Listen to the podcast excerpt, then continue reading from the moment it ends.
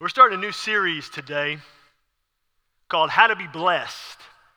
It's going to be on the Beatitudes, uh, Matthew chapter 5. How to be, who wants to be blessed? Anybody want to be blessed? You ever feel blessed from time to time? Anybody? You ever feel blessed here and there and yon? You know, sometimes we feel blessed when our, you know, all of our health is going well, or we feel blessed when something good maybe happens at work or we get an unexpected, you know, some money or, you know, or, or we put on our pants and realize there's an extra $20 in the pocket and we feel, oh, I'm blessed today. Or we go to Walmart and we get the close spot. The Lord's really blessed me today. I sometimes feel, though, that in thinking that, maybe I don't really understand uh, what it means to be blessed. Because if I tie my blessedness only to when things go well, then I may not feel blessed when things are going poorly. But when things go poorly, I'm not any less blessed than when things are going great. The blessing is still there because the blessing doesn't depend upon how I feel my circumstances are flowing. Blessing comes from somewhere else. Blessing possibly means something else. Yes, it absolutely does. We're going to take a look at that in just a second. I had a uh, professor in college. His name was Dr. Estes. He's been with Jesus almost 20 years now. Uh, Dr. Estes was a very unique character. You ever have any teachers that are unique characters? Maybe some of you in the room are teachers and you are unique characters. Uh, Dr. Estes was very unique. Uh, he taught Old Testament, and uh, he, well, I, just to give you a perspective of who Dr. Dr. Estes was, he served in the 101st Airborne Division in World War II. If you know your history, they were the guys who jumped over Normandy. Dr. Estes was a chaplain of the 101st, and he didn't carry a gun. So he jumped out of a plane over Normandy with no weapon. He's a little crazy. He did have, a, he did have his scripture in his pocket, so he wasn't unarmed completely. But he jumped over Normandy and he served and he pointed people to Jesus and he went on and did a vast array of other things. He would always bring up new jobs that he had when he taught class. But you would come in, we always liked going to Dr. Estes's class because it wasn't necessarily that it was a blow off class. We always learned a truckload in his class, but it wasn't necessarily difficult and hard. Uh, he wanted you to learn a lot, but he didn't want, uh, particularly a class on Scripture, to cause you great anxiety because Scripture shouldn't cause anxiety. Uh, but we would get in there and he would ask us how we are, how our week was, how our weekend was, and we would tell him and say, Oh, I'm doing okay. Things are going like this and this and this and the other thing. And we'd always ask him, Well, Dr. Estes, how are you doing? And his answer was always, Blessed. But he was all, I, I, I can't, I can still hear him say it, but I can't get his accent right. But it'd be something along the lines of, Blessed. Every time, I'm blessed. And he would pray at the beginning of class and he would thank God that he was so blessed. But the thing about his blessedness is things weren't always so great for Dr. Estes. His health was poor from time to time, his wife's health was very poor from time to time. But his answer was always that he was blessed. Because for him, he understood the concept that blessing wasn't about how good his life was flowing. It wasn't about whether his health was 100% awesome because his blessing was tied to Jesus. And that's all that mattered to him. And that's what we're going to look at today is where does blessing come from, really? We're going to be in Matthew chapter 5, uh, uh, starting in verse 1. It's on page 809 if you're going to use a Bible on the pew rack there in front of you. And as Jared said earlier, if you do not have a Bible, the only Bible you have is the app on your phone, which is great. But if you do not have a physical Bible, take one of those Bibles home with you that's in the pew. Take it. It can be yours, free gift from us to you. Uh, we've got others we can replace that one with. So don't worry about, well, I don't know who's going to have a Bible here. Just take that one and let it be your Bible. Uh, it's English Standard Version translation. It's a good translation, word for word translation. It's the one I preach from. Uh, so take that one and let it be your Bible. But we're going to be in Matthew chapter 5. Now, Matthew chapter 5 begins a three chapter sermon. Matthew 5, 6, and 7 is the Sermon on the Mount. It is the longest recorded single teaching of Jesus. Um, it's basically the whole thing, Matthew 5, 6, and 7, this Sermon on the Mount. It's an explanation of what the life of a disciple, a life of a believer, is supposed to look like. And the first few verses here, verses 2 through uh, 12, or verses 3 through 12, um, is the introduction to that sermon. It tells us how to be blessed as Jesus is sitting there on the mount, the mountain, to share uh, what the sermon is, to share uh, what he's going to do. What's interesting, though, is it's called the Sermon on the Mount, but the mount, the, the mountain, is never specifically named in the passage. You know, there are people who, you know, we try to figure out, well, it could be here, it could be there, it might have been this, it could have been, if we narrow it down, but the thing about Scripture is, if it's not specifically named, then it's not necessary for us to know it. And we can dedicate all kinds of time to trying to figure out what it is. It's not really there, but it's not there, so it doesn't really matter. It's not for us to know. What's for us to know is what he said while he was there. That's what's important. That's where we should dedicate our time to understand, is that kind of deal. And so, look at verse 1 of Matthew chapter 5. Seeing the crowds, he, that's Jesus, went up on the mountain. And when he sat down, his disciples came to him. So he, Jesus saw the crowds, and he goes up on the mountain. The crowds, that word crowds, that means a, a large, uh, not formal, casual group of really non membership type people. Um, so it's like it's, this is a group of non believers, non disciples. Okay, we'll, we'll use that phrase. It's a group of non disciples. He saw them and they were following him. They wanted to see if he would do any miracles. They wanted to hear his teaching. But he sees this massive crowd of non disciples. So he goes up on this mountain, on the side of the mountain, and he calls his disciples to him.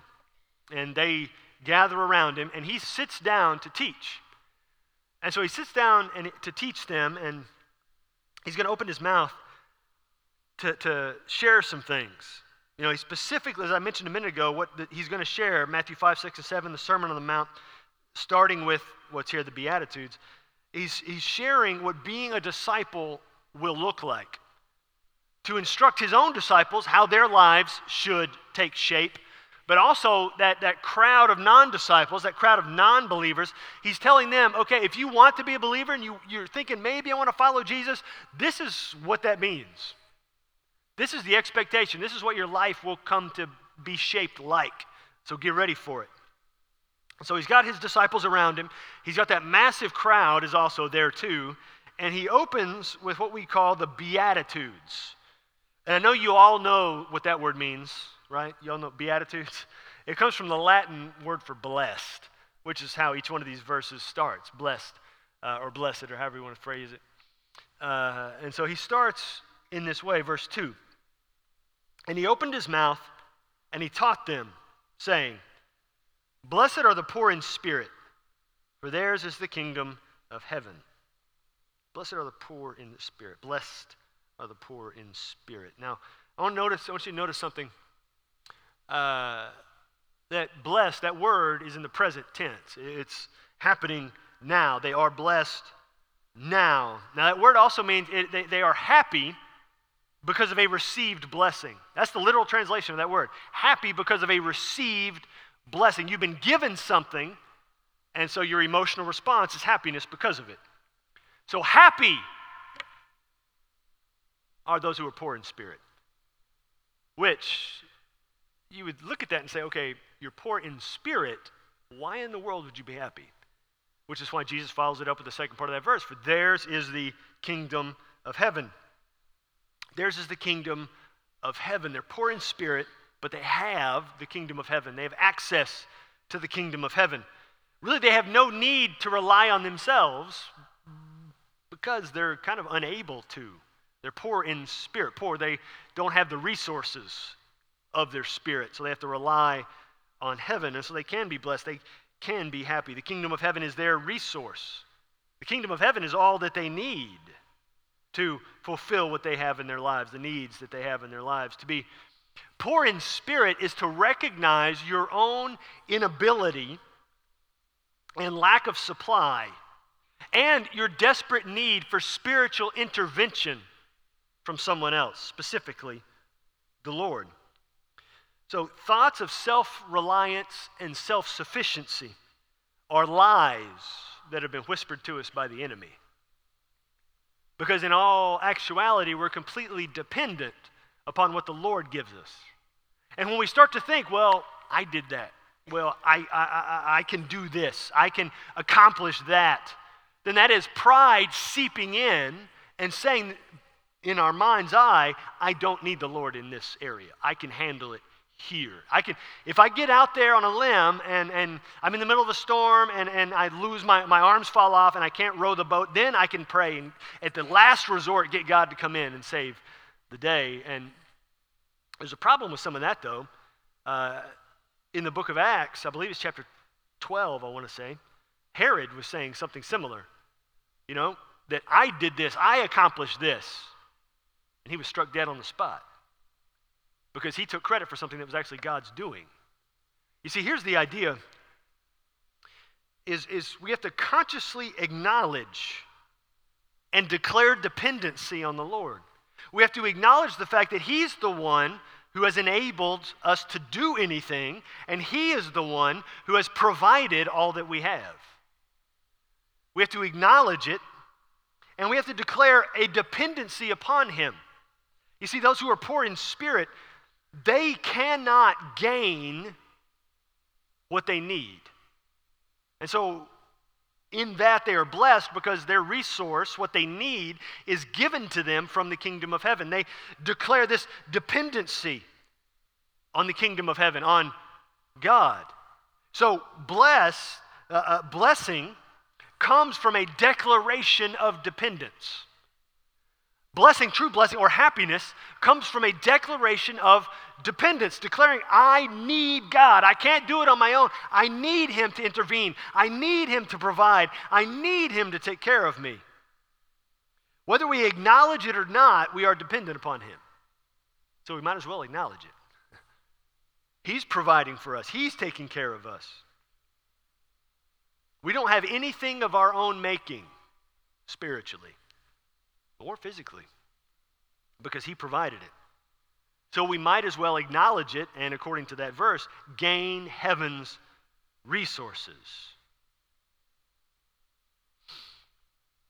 Uh, Brian, come here real quick. Brian's going to be Jesus for us today. Thank you, Brian. Just come stand here, Jesus. Oh, yes, sir. Yeah. Uh, you're Jesus. I should be saying yes, sir, to you.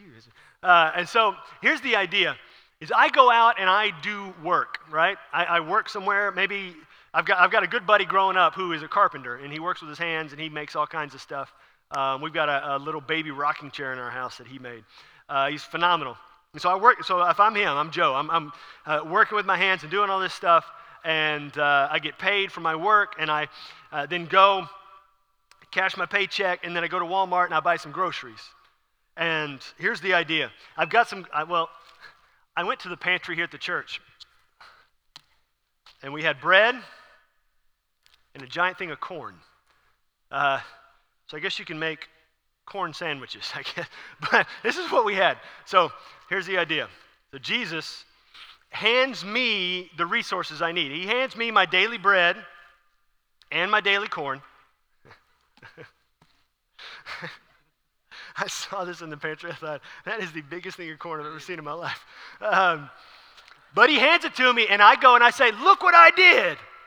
I provided for my family my daily bread and corn so we can eat well. Uh, so I provided everything we need. I did this. Even though, who was it who handed it to me? Jesus. But if I go and I say, I did it, I'm taking credit. I did it. Not Jesus. But even as a, as a believer, as a follower, as a Christian, I may acknowledge, okay, well, okay, fine, Jesus provided. But in my mind, I'm still thinking, I did this. It's my money that, that, that paid for it. That's my skill that accomplished it. I went to school, I got the, the, the, the adequate skill set, and I went and I did it, and I've got the ability to do it, and I powered through it, and I did it, and, and I was able to go and buy the corn and buy the bread. But in reality, everything came from Jesus. Not just the corn and the bread, the skills to accomplish it, the brain to make sure it all made sense. Jesus provided everything for me. So I am completely dependent upon Jesus. Completely. Completely dependent upon Him to provide my breath, completely dependent upon Him to provide my skill set, completely dependent upon Him to provide the money. I, I, I am completely dependent upon Jesus to provide everything, even if I don't acknowledge it. And He still provided it for me, and it's still in the pantry. He still provided it. So I might as well acknowledge that I am absolutely dependent upon Jesus and make a declaration of dependence, not independence. We struggle with that all the time anyway. Say, I am completely dependent upon Jesus. It's a mindset shift we have to accomplish. Thank you, Jesus. No, I said it again. Jesus, the ever present servant. See, the difference is really understanding the true source of all that I have and how truly dependent I am. How truly dependent I am for everything. Everything. Totally on Jesus. And so Jesus opens this massive teaching, Sermon on the Mount, talking about the poor in spirit. And then he goes from that statement, blessed are the poor in spirit, for theirs is the kingdom of heaven. And he starts talking about mourning. Blessed are those who mourn. Now, that's not necessarily what you would expect, right? I mean, to talk about being poor in spirit and then talking about mourning, grieving. That's how Jesus kicks his sermon off. No happy illustration, no uh, uh, demonstration of some sort. He talks about two things that you might think are downers poor, mourning, poor, grieving. But Jesus has a point in this, and Jesus is always engaging. But he talks about the poor in spirit, and then look at verse 4 Blessed are those who mourn, for they shall be comforted. Now, mourning, it's a sad response to losing something valuable, losing a person, losing a friendship, a job, losing money, losing an expectation or an expected future. We can mourn for a wide variety of things. And those are all things that are directly connected to us. But also because we're wired as human beings compassionately, we can also mourn for things that are not directly connected to us. Maybe somebody else's sinful activity and behavior. Maybe it, it, it's a loss that's on the other side of the world, and we're still mourning for that. Maybe it's just mourning for the ever increasing uh, sin that is in the world. It seems like the world's just getting worse and worse and worse sometimes. And all of these things can produce mourning within us. And he says, Blessed are those who mourn. But also, mourning, you know, inevitably you live long enough you mourn for a wide variety of things. You grieve for things uh, because things uh, it's just a world of loss really. But mourning comes in waves. I don't know if you've noticed that or not. Sometimes the waves are small and sometimes the waves are great. But the difficult thing sometimes about mourning is we internalize it. it, it is what we often tend to do is we internalize the the breadth and the depth of it. And we put on a front and don't demonstrate really how deep it is within us. We're experiencing the mourning. We may, they may, somebody around us may see that we're grieving and see that we're mourning, but they don't see how deep it goes because we don't let them see it. And we keep the mourning within us and hang on to it. Almost like we feel like we can accomplish it ourselves, we can take care of it ourselves. But trying to do it alone will inevitably and ultimately only ever do us more damage. Every time. Every single time. It's like this idea. Uh, it's over here. It's like this is a backpack. This, this represents everything we carry with us in our lives. And when we carry something with us and we internalize it and we don't deal with it, or, or, or, we don't take it to where it needs to be taken to to find resolution. It's like taking weights, taking weights and putting them in what we carry around every day. And we take it, and we put it in there. And we zip it up. Oh, and we carry it with us. Max isn't watching. Almost ripped the microphone cord right off. And we carry it with us everywhere we go. It's just going. It's weighing us down, and we can feel it. You ever carried something in a backpack or something for a long time, and you can feel it just digging in your shoulders? You know, and you just constantly carrying it, and there's always something poking you. It's like something got shifted wrong, and it's poking you in the back, and you just it's, it's weighing you down, and it's beating you down, and you, you, you don't know how you're going to make it much longer. Are we almost there so I can set this thing down? How can I get through this? That's what happens when we carry the, carry the mourning with us. Look back at verse 4, though. Blessed are those who mourn, for they shall be, they will be comforted. The comfort is passive. The comfort comes from a source outside of ourselves. The comfort doesn't come from us. It comes from somewhere else. We will be comforted. We will be comforted by someone else, by uh, somewhere else. The comfort will come to us. The only way that comfort can come is from a source outside of ourselves. And then we have to take our weight to the source of that comfort. Comfort comes to those who go to the Comforter. And we take our weight. it's a lot harder going downstairs. we take our weight and we got to set our weight down at the feet of Jesus. Remember, he was Jesus a minute ago. He's still there. We set our weight down at the feet of Jesus. Now, taking our weight of our mourning to Jesus to, to receive comfort, the great comforter, is, is, is what is necessary. And Jesus calls himself this the great comforter. In, uh, Ma- in uh, Matthew chapter, or excuse me, Luke chapter 4, Jesus quotes from a passage in Isaiah. He, Jesus walks into a synagogue, picks up a scroll that is there from the book of Isaiah, and Jesus, in front of the whole synagogue, reads this. It's Isaiah 61, verses 1 through 4. This is what Jesus reads to the synagogue. He says, The Spirit of the Lord God is upon me, because the Lord has anointed me to bring good news to the poor. He has sent me to bind up the brokenhearted, to proclaim liberty to the captives, and the opening of the prison to those who are bound. So he's to comfort those who are struggling, bring uh, uh, uh, um, uh, freedom to those who are bound by whatever's binding them. Verse 2 to proclaim the year of the Lord's favor, the day of vengeance of our God, to comfort those who mourn, to grant those who mourn in Zion, to give them a beautiful headdress instead of ashes, the oil of gladness instead of mourning, the garment of praise instead of a faint spirit, that they may be called oaks of righteousness, the planting of the Lord, that he may be glorified.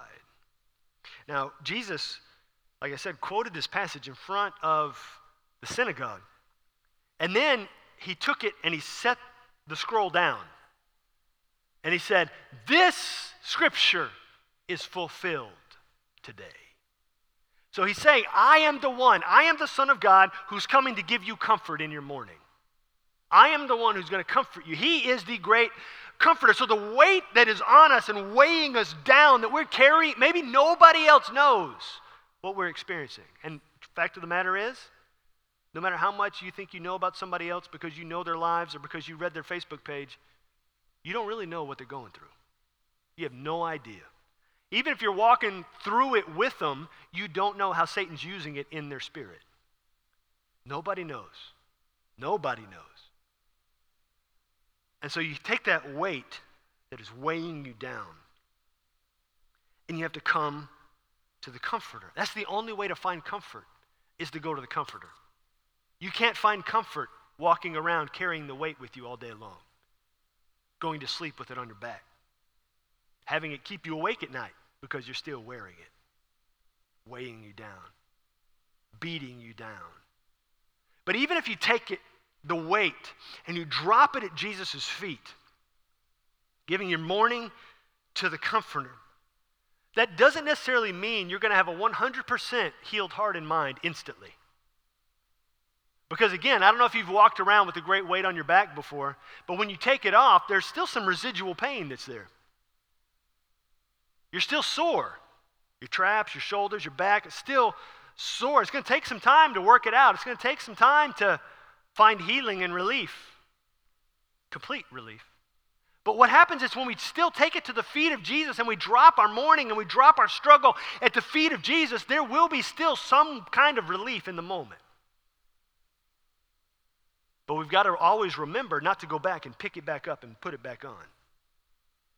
Leave it at the feet of Jesus and allow Him to take care of our burden. Allow Him to do His job in our lives. Be the comforter that we need. We have to come to the comforter. And then, having brought our mourning to Jesus, we receive the comfort from Him. But we also have to understand the comfort that He gives us isn't just for us. It's not just for us to take and, and consume it. We're supposed to receive the comfort in order to give it away. Paul wrote this in 2 Corinthians chapter 1, verse 3 and 4. He is the God of all comfort, who comforts us in all our affliction so that we may be able to comfort those who are in any affliction with the comfort with which we ourselves are comforted by God. We are comforted by the God of all comfort, not just to take and, and consume and contain and hold all the comfort to ourselves, but there's many times we're comforted so that we can comfort somebody else. Comforted because somebody else is going to be walking through exactly what we're walking through. And we can provide great relief and comfort from that for them as well. Not because we are a great bastion of wisdom and comfort, but because of the comfort of the Lord flowing through us into their lives. Constantly pointing them to Jesus. Saying, hey, I took my mourning, my grief, my struggle, and put it at the feet of Jesus. That doesn't mean I don't still have pain and still have struggle and still have difficulty from day to day as the waves come and the waves go. But that's what you need to do. Take your more, take, take it and drop it at the feet of Jesus and find relief. Find comfort from the Comforter. Come to the Comforter. Even if sometimes we got to drag them kicking and screaming and say, Here it is, the feet of Jesus, put it down. Stop trying to carry it yourself. It's not meant for you to carry it yourself. It's not meant for you to go it alone and, and try to tough it out. Don't try to tough it out because it's going to kill you. And Do you ever know anybody who's really a shadow of their former self because they've been carrying it for so long, trying to go it alone without Jesus? And it's beat them down, or it's turned them bitter angry. Bring it to Jesus. But I want to point something out. Here's, here, I mean, this is what I perceive Jesus opening his Sermon on the Mount with these two verses. Blessed are the poor in spirit, blessed are those who mourn, for theirs is the kingdom of heaven, for they shall be comforted. Because there's a theme in these two verses. There's a theme there. You can't do it alone. We need Jesus. That's the theme. The only way you can find the kingdom of heaven is by being poor in spirit and realizing you're dependent upon Him. The only way you can find comfort when, you, when you're mourning, when you're struggling, is to come to Jesus and receive the comfort from Him. You need Jesus in this life. You were not designed to go through this life without Him. You weren't designed to do it. You can't. You may try at times and you may try to push through and, and, and make it through, but you can't. You cannot make it through. You will stumble, you will fall, and you will not come through unscathed. But He can walk through it with you and bring you comfort and bring you strength and, and, and bring the resources of the kingdom of heaven and give you everything you need as you walk through it. But you've got to come to Him because you need Jesus. You need Him. So don't try to listen to that voice in your head that says, oh, you can do it alone. You can, you can push through it. You can get through it all by yourself. You don't need anybody else. You don't, and, and the voice in your head's not going to outright say, you don't need Jesus.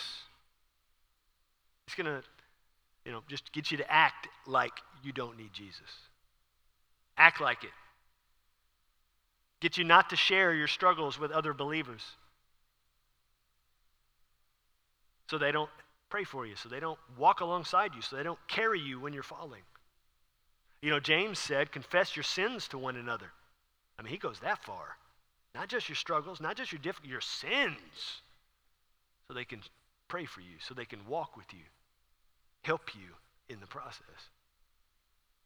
Because we're not meant to go it alone. I've said it a bunch, guys.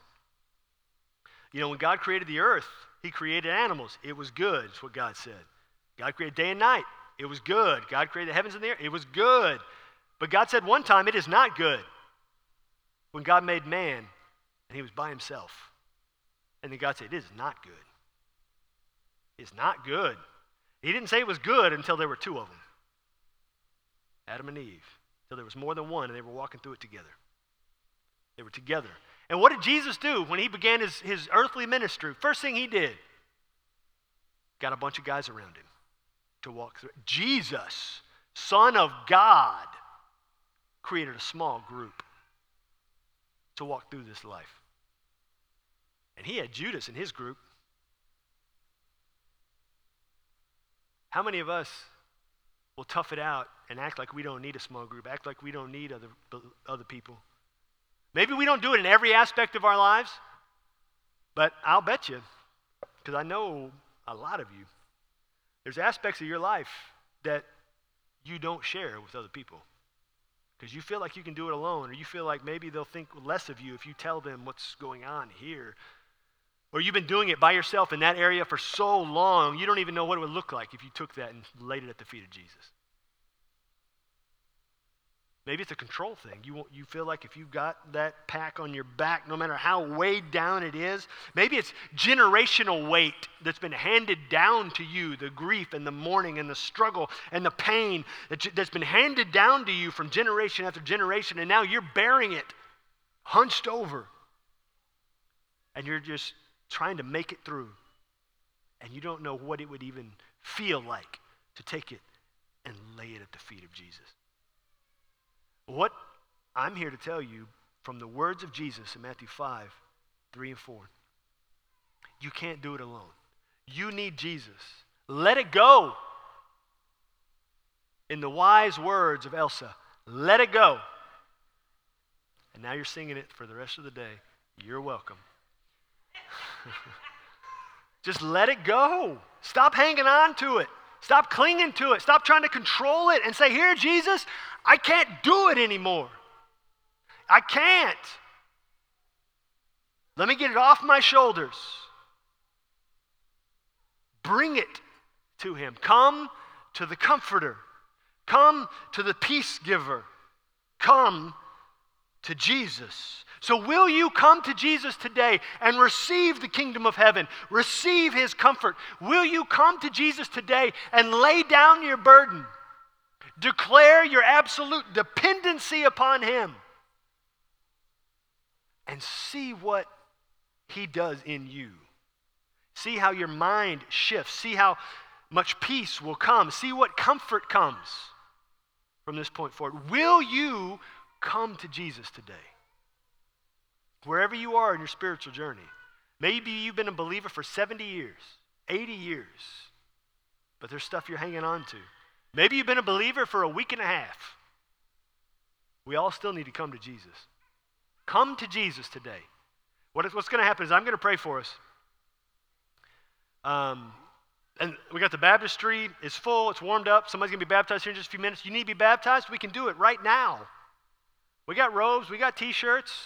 Get baptized in the clothes you're wearing.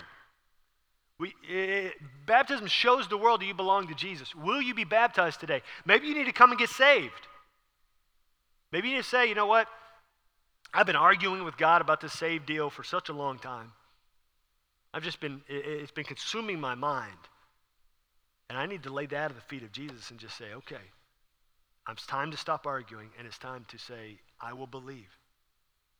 Maybe there is something you've been hanging on to for such a long and even the people in your house don't even know you've been hanging on to it for so long. Maybe it's something somebody said something to you. Maybe it's a sin in your past that the enemy keeps bringing up to make you feel guilty about. The Spirit won't ever make you feel guilty. The Spirit will convict you for sure. Guilt comes from the enemy, shame comes from the enemy. If you're a believer in Jesus, you're not guilty anymore.